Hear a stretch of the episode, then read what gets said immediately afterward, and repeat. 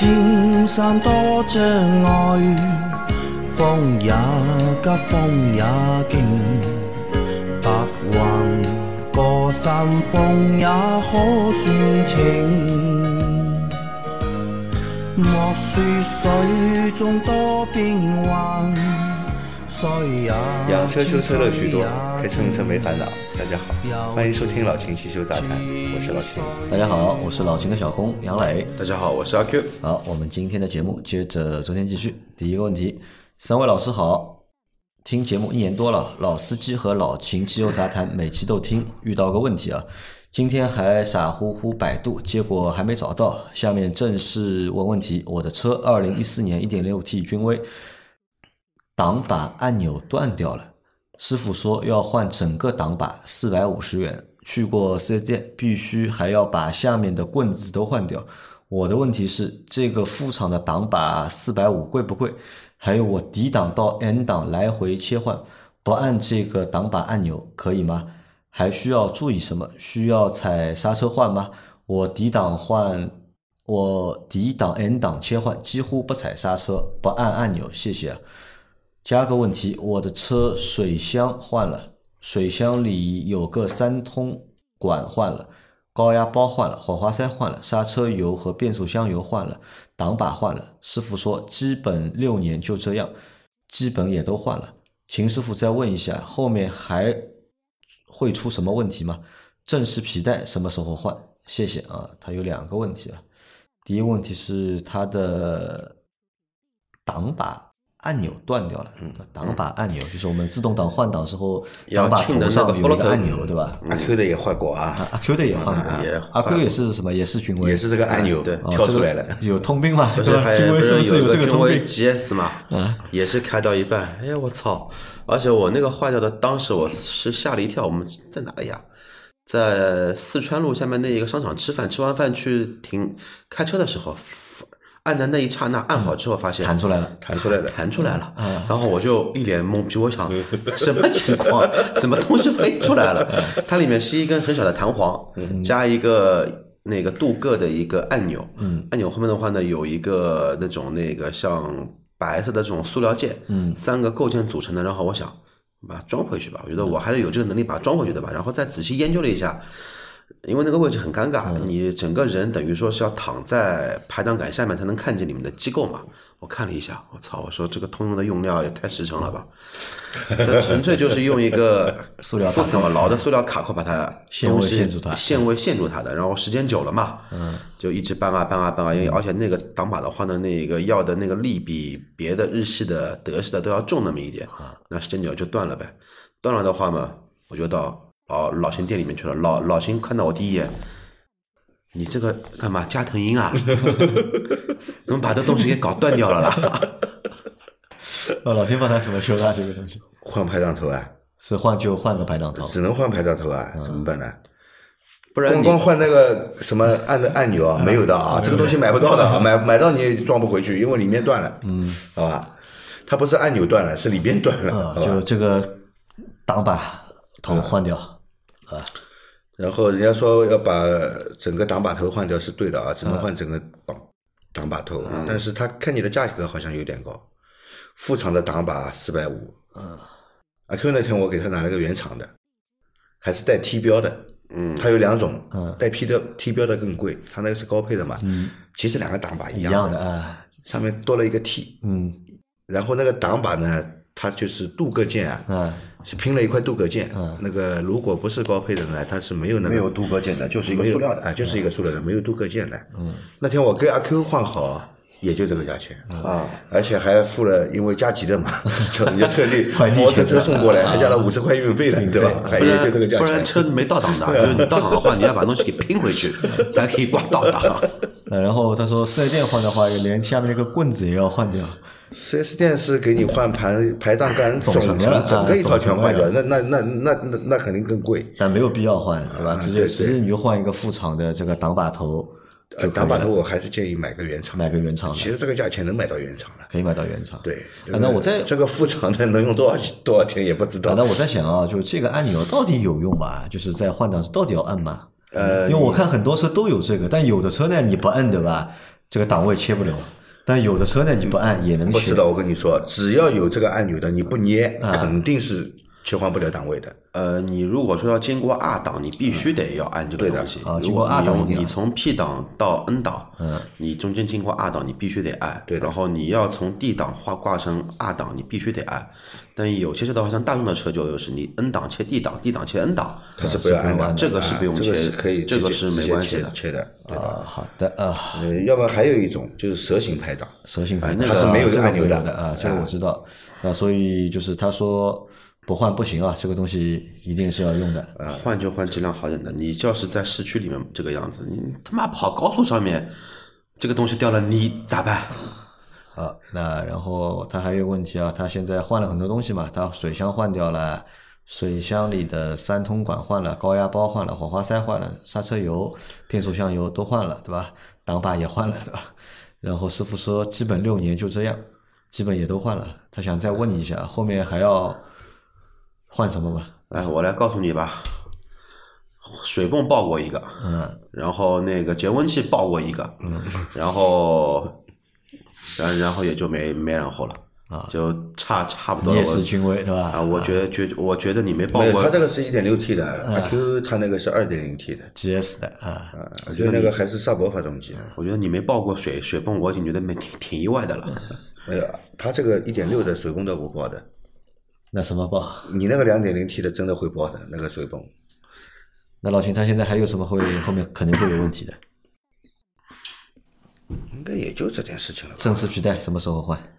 正时皮带啊，正时皮带嘛，八万公里换，到八万公里啊。对，八万公里换，换这个正时皮带是有专用工具的，要用专用工具的啊，一定要用专用工具，不要是你去那个店，如果他拿不出专用工具的，他说没问题的，我这个做好记号就能给你换好的，你不要相信他啊，到时候证实错词，吃苦的都是你。他拿不出专用工具的，你不要给他换。有这个车呢，有专用工具换很好换，嗯，因为它都是位置卡死的，嗯，你拿下来皮带往上一装，对吧？皮带往上一装，然后那个张紧轮装上去，装上去调紧以后，把那个专用工具抽出来，哎，它位置肯定是准的，不会错的。如果没有专用工具啊，它是靠自己做记号去对的话，很大可能会发生错词错词的啊。到时候那么车子开起来嘛没力气嘛抖啊，或者各种各样问题，故障灯也会亮。到时候你还是要再拆再弄，那吃苦的这是你自己。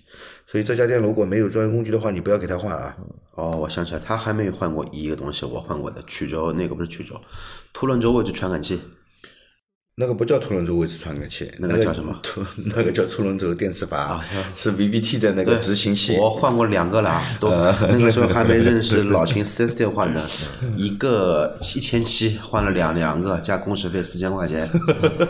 还有什么呢？变变变速箱记记得定期检查一下，那辆这个车人家不敢买了。那辆我那辆君威现在就是能不开就不开，长期在地库停我们。平时还说的吧？别克君威还不错对吧？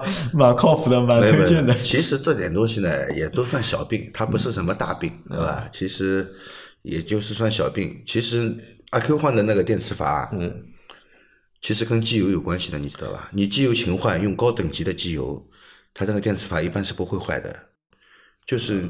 用原厂机油，其实原厂机油级别真没那么高啊！用原厂机油，而且说不定你去 4S 店修理工还给你倒点江湖。好了，那电磁阀，嗯，命不长了。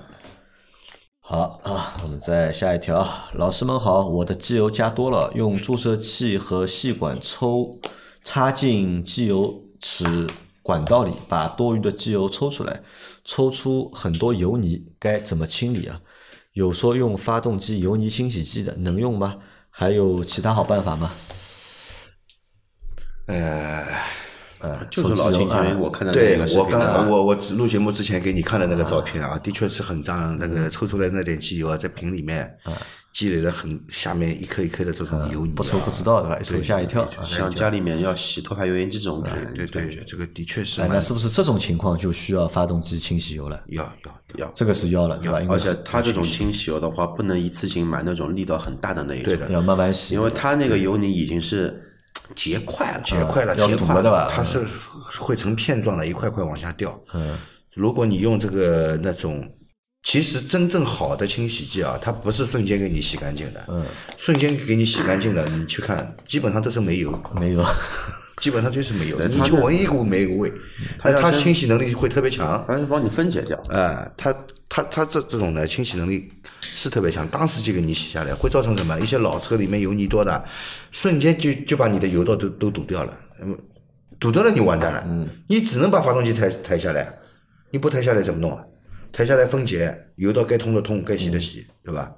那么好的那种清洗剂呢，那种比较好好的清洗剂价格也比较贵，它不是瞬间把你洗下来的，它是通过它进去工作以后啊，把你的这个油泥软化，然后通过机油自身的清洁能力，把它一点一点的带出来洗下来，洗下来呢，又通过这个机滤来过滤，它会留在机滤里面，是吧？会留在机滤里面，是这样来解决的。这个是一一个比较安全的方案，对吧？那有些东西真的，这个罐子打开一闻就是个煤油味嘛，但像你这个车啊，因为我看了老秦发给我的那个视频啊，一看就知道用的机油不讲究，对。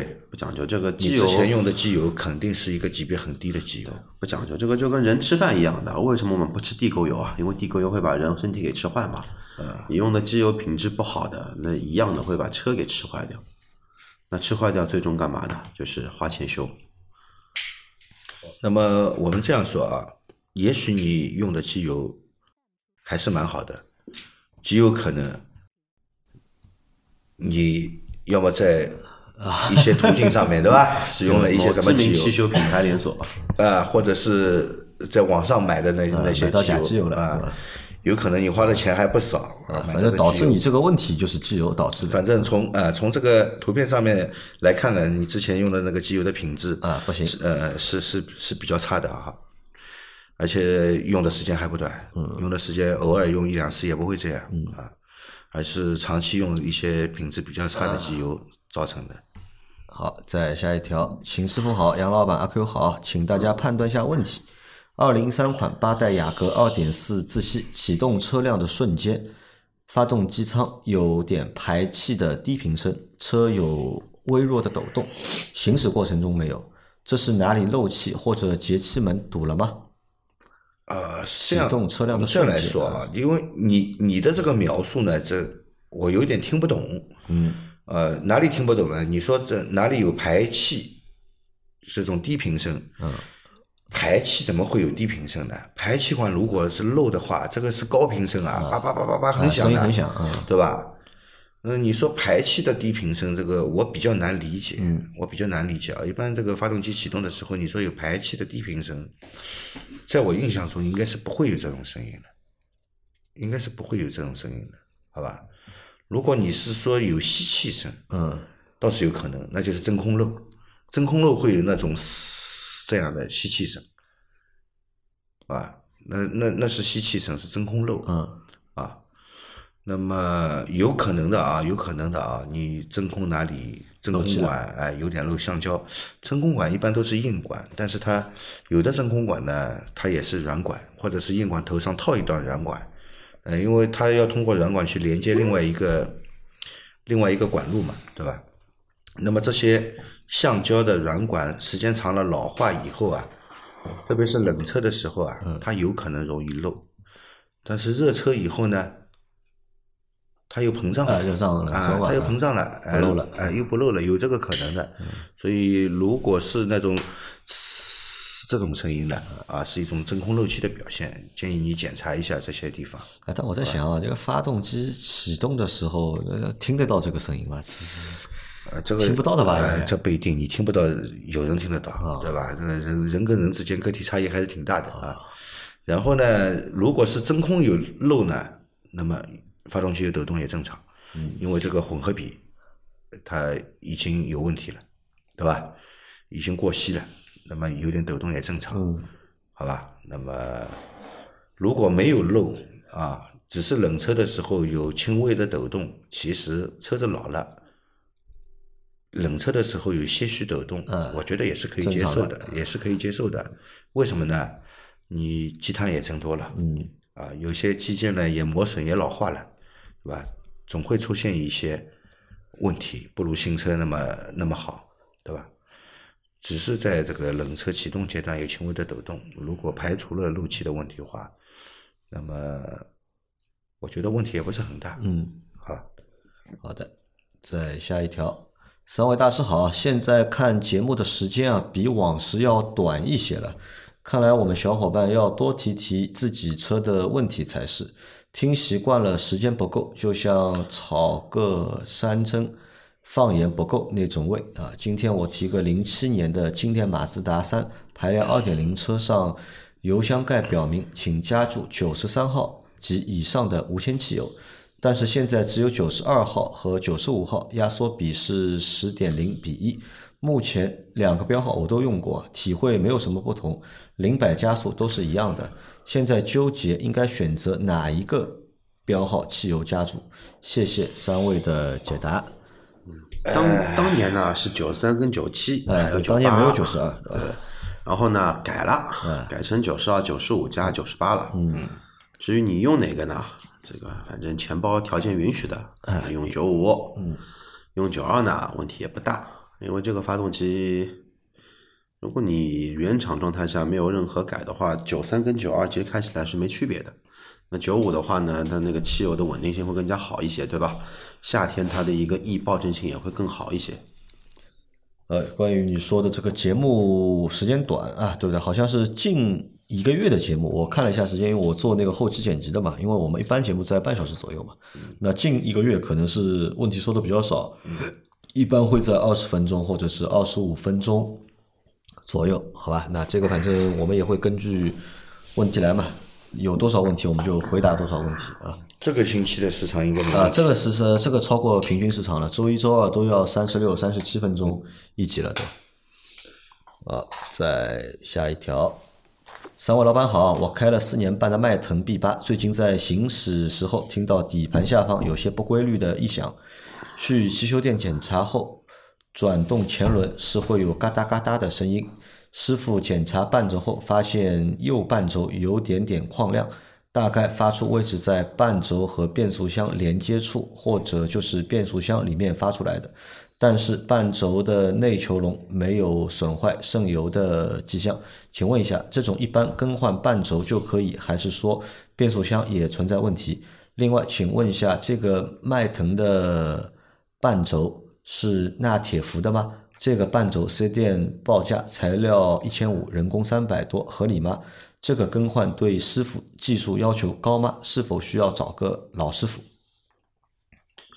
啊，首先这样啊，我们先说一下这个价格问题，好吧？嗯，价格问题。这个半轴一千五其实不贵啊，不贵啊。对大多数车辆来说，一个半轴卖一千五根本不贵的啊。你没换过那个，那那个，我我的 我我的一个半轴要它四倍的价格啊，那么贵啊？就一千五这个半轴不贵，对。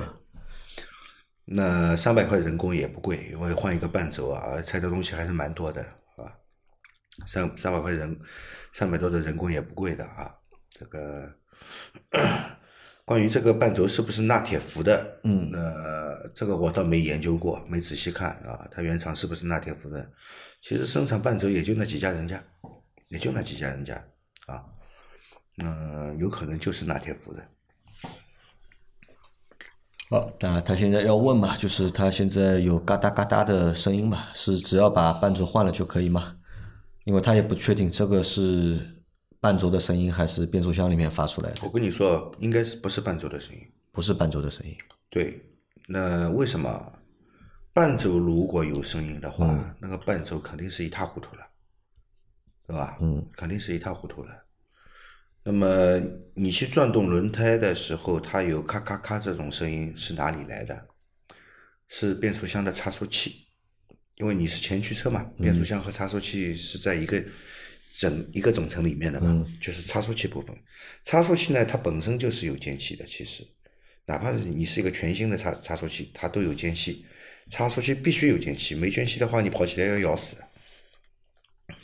那么随着你行驶的里程越来越长，它这个金属部件相互摩擦肯定会有磨损嘛，嗯，对吧？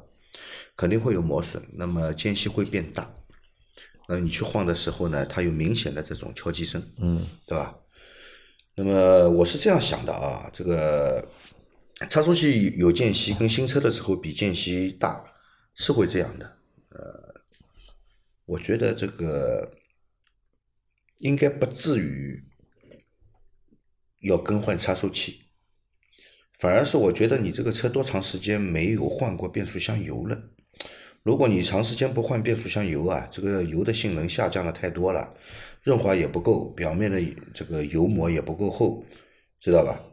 其实油润滑油不单是润滑，它表面形成的油膜还可以什么？有缓冲作用。如果你这个油的性能下降了太多，它没有缓冲作用，你去这样摇的话，它的这个撞击声会特别大。嗯，所以我觉得你先换一下变速箱油，看因为你已经开了四年半了，我不知道你有没有换过油。如果没换的话呢，我建议你把油换掉，你再试一下，也许就好了，嗯，好吧？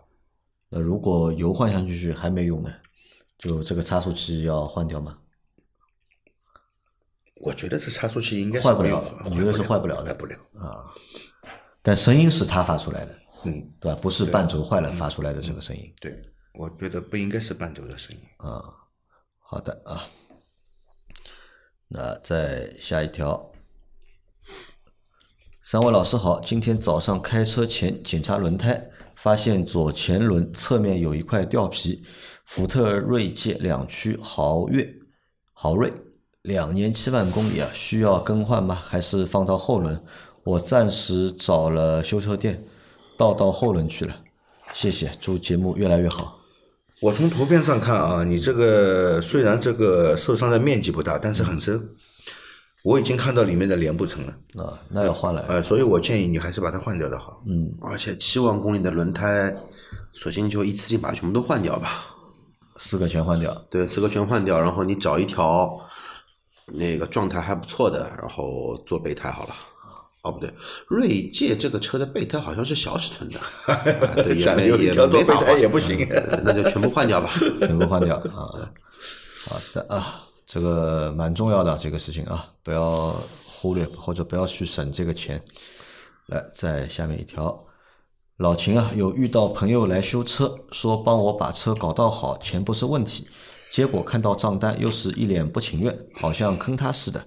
遇到这种人真难办，老秦会怎么处理？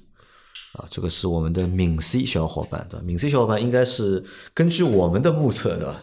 他应该和老秦是同行棒棒呀，就是，啊，他就是棒棒，他就是棒棒。啊，他就是棒棒。啊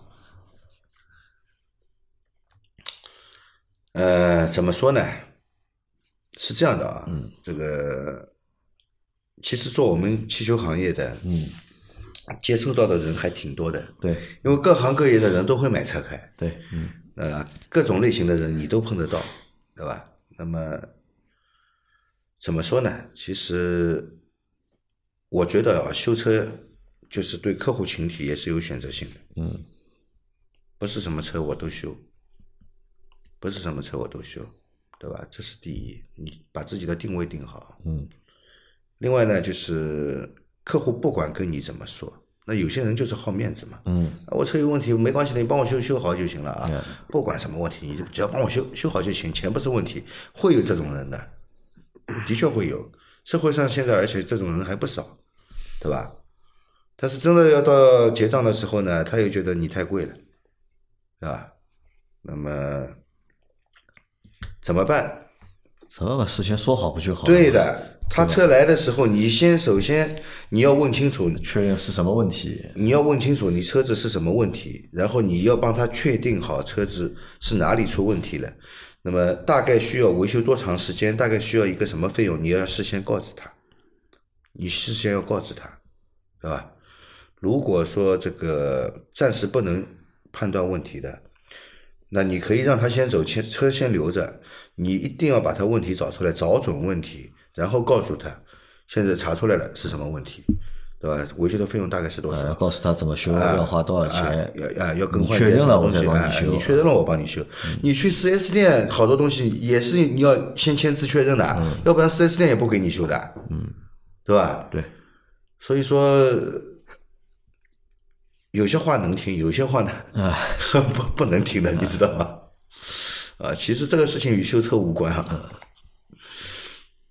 啊，这个是什么呢？又回到老秦经经经常讲的一件事情啊。规矩，对吧？对做什么事情都有规矩，这也是个规矩，对吧？这也是一个规矩。这也是一个规矩。嗯所以遇到这种情况，对吧？就不管你是做什么生意的，对吧？特别是服务性行业，对吧？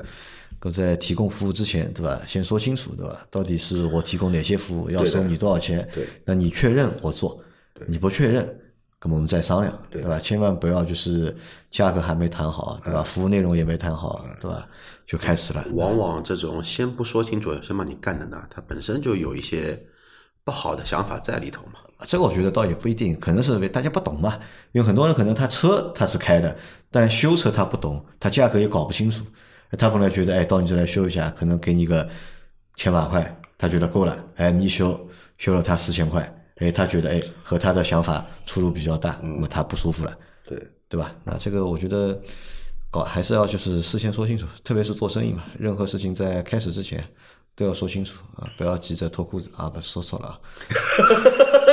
杨磊，你这个你 你这个车开的上高速了啊！好，再下一条啊，谢谢解答 GLB 贴指针板问题啊，我也去论坛发了帖子啊，希望给车友一些提醒。本来提到了节目名称，系统审核的时候没有通过，无奈隐去了。其实我一般是可以忍受这个声音的，放个音乐问题不大，只是在论坛看到就想问一下，如果安全的话没事，我自己也可以贴一贴的。一般如果长时间低速行驶，我会用拨片手动升档来规避低频共振，升档后再挂一下 D 档，系统快速回到自动挡模式。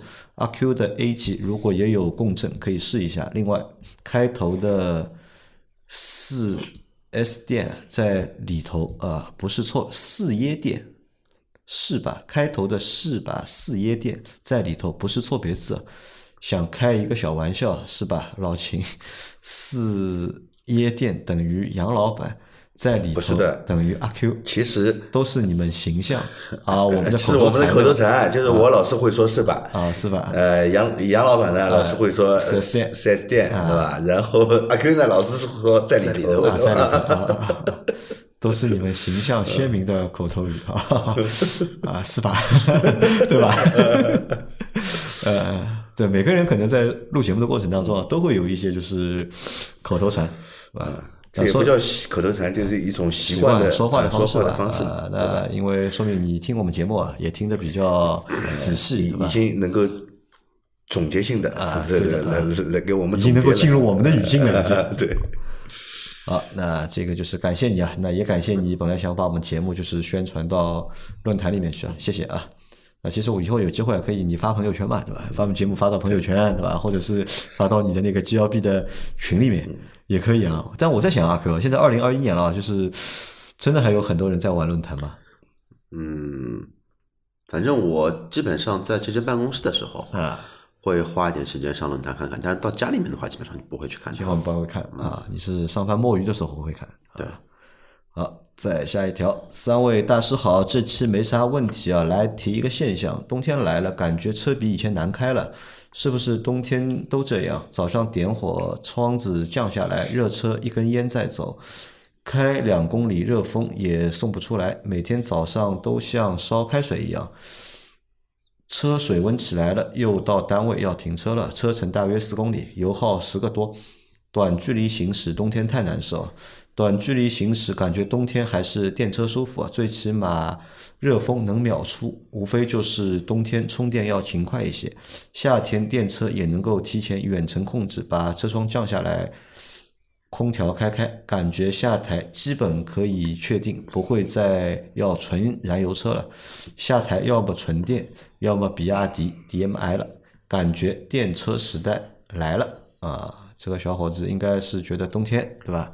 开车有点和夏天不太一样，因为它比较特殊，四公里四公里水温是啊，是上不来刚刚上来，啊，是的呀。刚刚上来水温，对吧？刚刚上来，冬天对吧？冬天又是天一冷对吧？所有的橡胶件对吧都硬的，你车开起来的确是会不舒服。哎，这个橡胶件，我我觉得不是关键，因为电车也要用橡胶件的，电车全部是铁疙瘩嘛啊，也不是，对吧？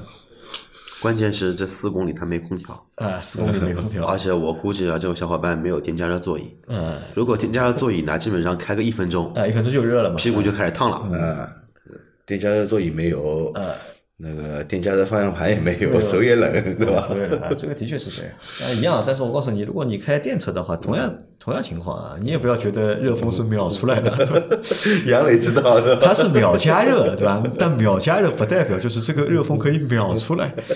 我告诉你啊，我一般我们从这里走，就晚上，因为我们节目录的比较晚嘛，就是都要到两晚上两三点才结束嘛。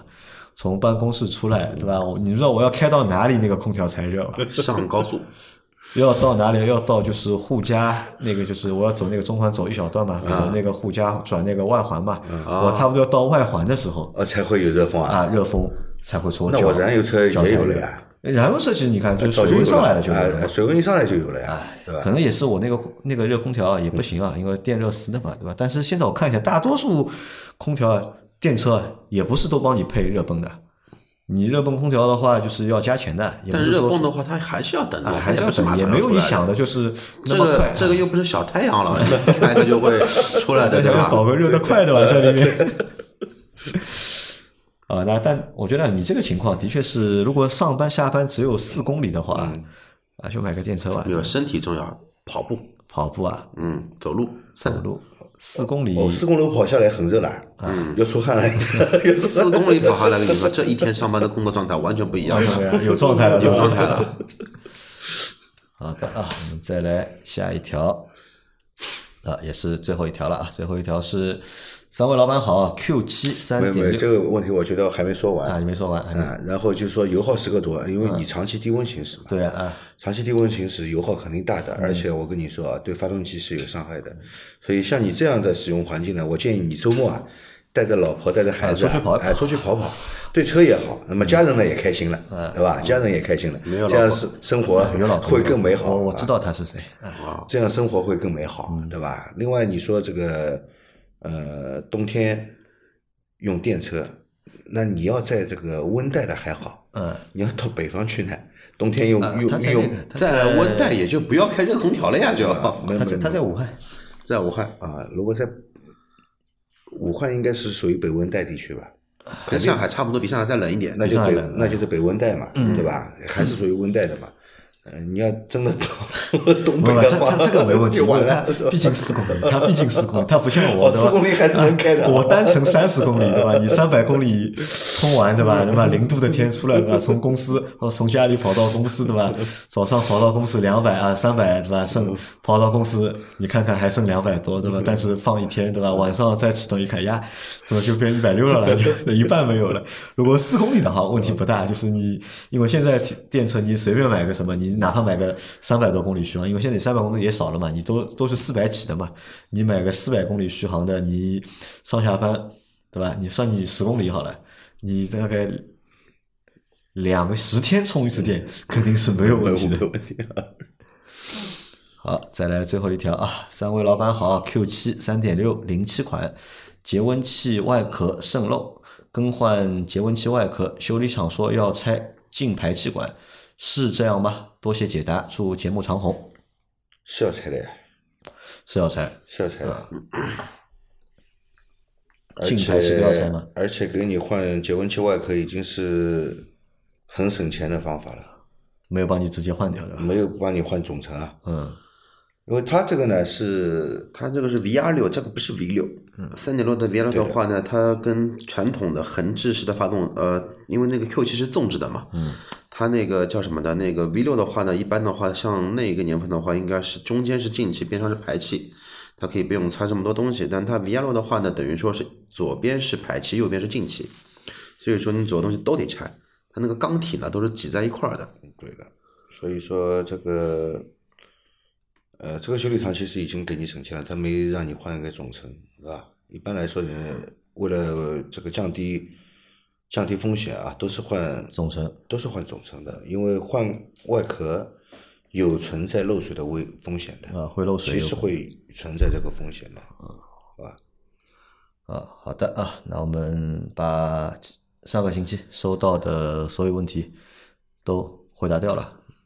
你看这个星期我看了一下，就是我们收到问题老车啊，嗯，会比较多一点，对的对吧？然后自主品牌的车的问题也会比较多一点，好吧？那反正大家就是在听我们节目的过程当中啊，或者在日常用车的过程当中，对吧？如果遇到各种各样的问题的话，对吧？都可以留言给我们，对吧？我们也会尽我们的能力，对吧？来回答大家。但是我看了一下，有的问题我们也回答不了，对吧？首先我在想一比方说个问题，雪地胎对吧？我我们都从来没用过雪地胎，这是一方面，对，还有一个方面呢，就是我们在休息的时候，我们也在闲聊嘛。其实很多问题啊，应该在 4S 店你都是能够得到答案的对，或者是都是能够得到解答的，对吧？那其实我更想是我们节目呢，给大家作为一个知识的补充。嗯，但是如果你真的遇到问题啊，嗯，就是真的能够能够帮你解决问题的，可能还是 4S 店。没有，其实是这样啊，因为虽然都是 4S 店啊，然后这个 他们的那个一是服务态度可能不一样，嗯。啊，第二就是在这个维修操作或者技术方面，它也是不一样的嘛，每家店每家店都有区别的嘛。可能呢，有我们的有些听友呢，就是碰到了一些态度比较差的，或者是技术能力不是很强的 4S 店，那么有些问题呢，的确是没有给他及时的解决，那么造成了一种不好的感受，对吧？然后听我们节目呢，老是就是听到我们说这个问题那个问题，问题在哪里？哎，觉得我们好像比较专业，那就就更愿意在我们节目下方留言来提问嘛，对吧？其实这也是一件好事啊，这就是我们节目存在的意义，对吧？我们我们尽量的去帮大家去解决一些问题，对吧？好吧，那我们今天的节目就到这里了。这个星期的节目都更新完毕了。大家有任何关于养车、用车、修车的问题啊，可以留言在我们节目最新一期的下方，我们会在下周的节目里面一一给大家解答。我们下周再见，拜拜。拜拜，拜拜。